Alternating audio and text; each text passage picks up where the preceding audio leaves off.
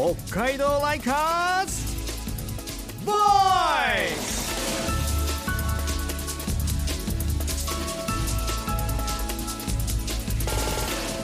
こんばんは田村みなみです。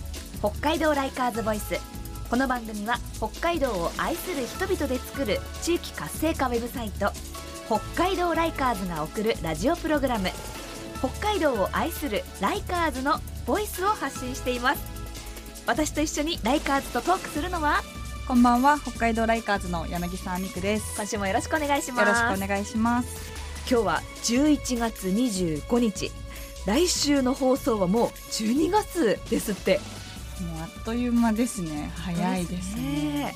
もうあっという間にね今年もありがとうございました来年もよろしくっていう挨拶が当たり前になってくるという はい。ところですけれども、まあ、今年の年末はコロナ禍でのね制限もなくなりまして4年ぶりに忘年会をするぞと今張り切っている方も、はい。えー少なくないと思います、私もねそんな中の一人ですけれども、はい柳沢さんもそうですねか。私も忘年会シーズンがはい待っているなという感じですね。はい。さあそんな季節に今週もビールの話をしていきましょう。ライカーズゲストはニセコ町のクラフトビールルピシアブルワリー料亭三六ビールの製造に関わっていらっしゃいます。ブルワーのラチヒロアキさんです。ラチさんこんばんは。こんばんは。今週もよろしくお願いしますよ。ろしくお願いいたします。さあラチさん先週は、えー、料亭三六ビールの始まりですとか、まあ、あの全体的な特徴のお話を伺いまして今週は具体的にどんな種類のビールがあるのかをちょっと教えていただけるということで私たちの目の前には料亭三六ビールで作っているビールがずらっと並んでいます。はい。ラチさんこれはただ並んでいるだけじゃなくて、はい、これから楽しませていただくもちろんです。はい、間違いないですか？飲んでいただくためにお持ちしました。ありがとうございます。ははい、それでははい、今目の前に12345本はい、はい。持ってきていただいてますけれどもちょっと何からいただきましょうか？そうですね。なんか気になるパッケージでもいいですけど、銘柄はい。ありますか？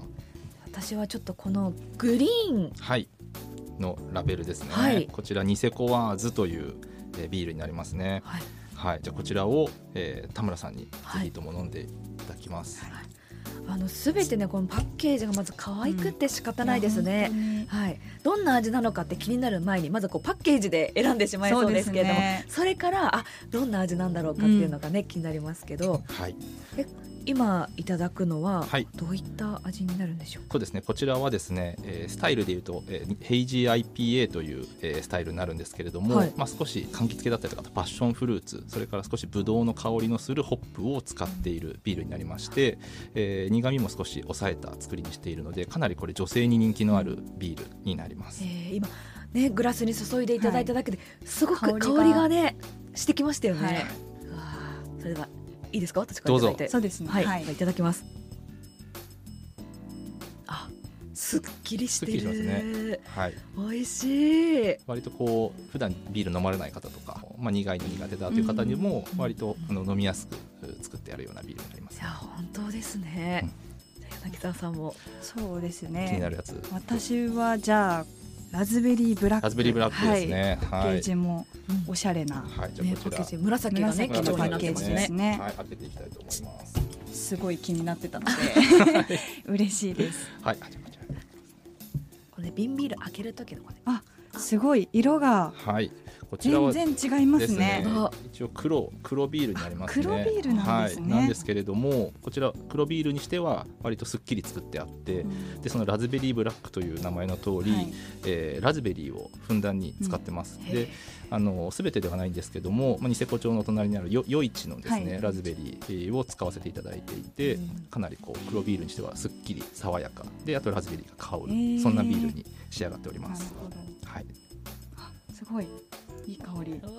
黒ビールならではの香りとちょっとこうロースト感もはいはい、ありつつありつつですね。ではちょっと早速いただきます。どうぞ。美味しい。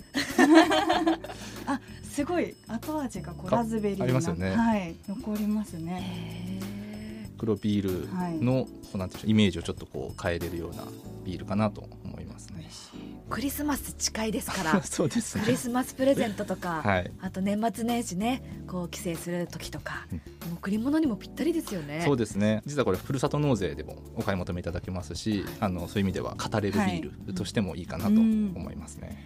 でそれからですね、まあ、今の一押しなんですけれども、えっと、みかんというもうそのまんまなんですけどみかんという名前のビールですね。でこちらはもう本当にみかんのピューレみかんのあの果汁をめちゃくちゃ大量に使ってですね、まあ、なんていうんでしょうね。みかん飲んでるみたいみたいなそんなビールになってるんですけどもこれが今あの冬の季節限定ビールとしておすすめしております、これもぜひ飲んでみてもらいたいですね。こちらはですね11月23日に発売になったばかりのビールになります本当にあのみかんのビールはあのピューレをたくさん使っているのであ下にみかんの本当こだ。う溜まってるんですよね。へえ本当ですね。というかなのでへあんまりあの勢いよく振るとまずいんですけど、はい。少しこう傾けていただいてあのこのなんていうんでしょうみかんの果汁も果実もあの混ぜた状態でぜひ飲んでいただくとあ美味しくーなんか開け始めた。味わえるかなと 開け始めた思いぞますんで見てくださいね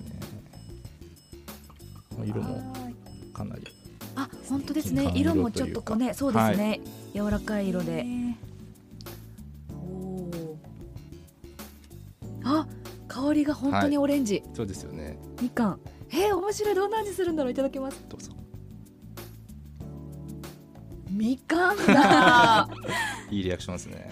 みかん。はい。えビールなんですねこれが。ビールですうわーこれはビールビールもうもっともっと知りたくなりますね。はい。ビールってすごくこう多様性があ,、ると言いますか。なまあ何に使ってもいいというかですね。すごい。香りもまるそのままみかんのような。はい。丸ごとみかんというそんな感じみかんだ。同じ感想になっちゃうぐらい。ほのかにちょっとこうしょ,、はしょっぱいというか。感じますか、はい。あすごい。確さすがですね。ね。えっとこれ実はあのスタイルとしては、はい。あのゴーゼというスタイルなんですけどもこれって塩を使ったビールなんですよね。塩の感じしますはねい。あのまあ少しお面白いスタイルなビールなんですけどもそこに大量のみかんを入れることへでー。あのこういうフルーティーな味わいにしています。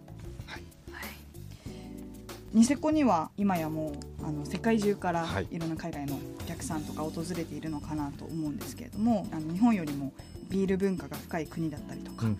地域の方っていうのもいらっしゃるのかなと思うんですがはい。そういう海外の方からの感想とかも届いていらっしゃるんですよ。あそうですね。あのやはりニセコというのはすごく海外のお客様特に冬場ですね、はい。多くいらっしゃいますし我々あのレストランでもこのビール提供してますんでそういうところであのお話聞いてみると、まあ、やっぱりこう海外のお客様にはビールらしいビールというか IPA というあのこのすごく苦味とか香りの強いビールにが人気なんですけれども、まあ、非常にこう香りと苦味のバランスがいいねということで、あのそういったあの感想を言っていただくことは多いですね。なんか本当にね今すぐにあのニセコに行って、もう現地で飲みたいっていう気持ちにも、ね景色を楽しみながらはい。なるんですけれどもねちょっと今すぐには飛んではいけないっていう部分で言うと、まあ、札幌とかこう都市部だとどこで手に入るんでしょうか？はい、えっと、札幌でですねお取り扱いのあるお店としましては、えー三越さんそれから大丸さん丸井舞さん東急さんのお酒売り場ですね。そういったところにはあのクラフトビールよく置いてあるところがございますのでそこであのお取り扱いございます。でまたですねあのルピシアのあの本店舗ですねあのお茶を売ってるルピシアの店舗にも、えー置いてある店舗がございまして札幌でいうとオーロラ店ですね。それから草園。それからハッサムの店舗にはこのビールお取り扱いあります。あとは旭川の西のあの店舗にもございますし、まあ、ちょっとニセコなかなか行きづらいという話もありますけれども、まあ、ニセコにあるですねビラブティックという、えーお店。それから、えービュープラザ道の駅の近くにある X ファクトリーというお店でもあのこちらビールお買い求めいただけます。はい。でまたですね今あの瓶ビール今日飲んでいただいたんですけれども、えーやはりですね、まあ、新鮮さでいうとやっぱ生ビールというか樽で出すビールというのがあの美味しく飲んでいただけるんですけどもあの札幌ではですね、えークラフトビア食堂ボルタさんそれからザ・クラフトさん、えーソース06さんあとヨラサルソーセイさんという4店舗でですねあの常時生ビールとしてあのお飲みいただけます。生ビールもね気になります飲んね。でみたいです。ここまでね魅力を知っちゃうと、非常に気になります。北海道でもこう最近だと、はい。すごいたくさんこういろんなクラフトビールが作作られているのかなと思うんですけれども、はいあのラチさんから見てこう北海道のクラフトビール今後どうなっていくと思いますでしょうか？はいあのー北海道のクラフトビールすごく盛り上がっておりましてあの醸造所で言いましても、まあ、大体40箇所ぐらい40弱ぐらいですね、あのービール作っているブルワリーがあるんですけれども、まあ、すごく、あのーまあ、か関東のあの東京とかですね大阪とかを除くとやっぱ非常に多い、あのー数でして、うんあのとてもこうやっぱ盛り上がっているのかなというふうに思ってます。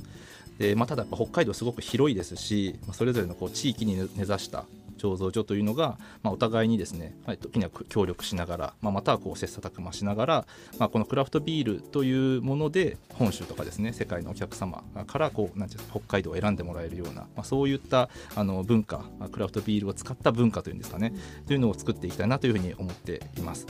でもちろん我々あの予定36ビールもですねこのニセコを中心としてこの地元の皆さんにまあ認められて愛されてあの地元の地ビールとして楽しんでいただけるような、うんそういう醸造所を目指してですね、まあ、今後もあのこうみかんに 続くはいすごく特徴のあるですね、またこう品質のいい美味しいビールをまあ作り続けていきたいなというふうに思っています。はい、なんかねあの北海道民からするとこう北海道にはこんな美味しいビールがあるんだぞっていう、なんかすごく自慢になるなっていうのをすごく感じました。ありがたいですね、まあ、本当にそうやって言ってもらってですね、まあ、もちろん地元の人にも飲んでもらいたいですし、うん。でこうお客さんが来た時にいやこれ美味しいから飲んでっていうふうにこう勧めてもらえるような、まあ、そういうビールに、はい、なりたいなというふうに思いますね。はい今夜はニセコ町のクラフトビールルピシアブルワリー羊亭三六ビールのブルワーラチヒロアキさんとお話いただきました。ラチさんありがとうございましたありがとうございました。ありがとうございました。北海道ライカーズ。Voice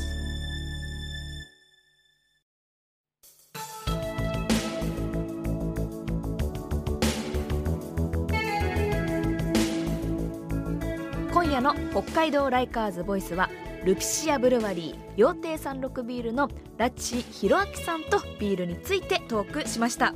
柳沢さん今夜もね飲んでしまいましたね。はい、ちょっとテイスティングをさせていただきました。そうです。ねシーンね、はい。なんとも豪華なシーンをさせていただきましたが、まあ、前回のゲストにお招きしたシャコタンスピリッツの岩井さんもおっしゃっていましたけれども、まあ、北海道はお酒でもまだまだね魅力的なこのクラフトビールですとかクラフトジンを生み出す可能性というのを秘めていますね。そうですね。はい、まあ、ビールもジンもワインもそして日本酒にしてもやっぱりお酒ってすべてこう農作物を元に作られているのであのその農作物がすごい豊かで種類も多い北海道っていうのはこうまだまだこれからもいろんな新しいお酒が出てくるんじゃないかなと楽しみにしてます。はい、とっても楽しみです。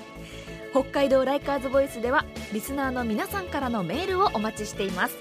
自分が知っている北海道を愛する人の情報や我こそは北海道ライカーだという方のアピールも大歓迎です。メールアドレスは like アットマーク stv.jp like like アットマーク stv.jp です。X 旧ツイッターではハッシュタグ北海道 LV とつけてポストしてください。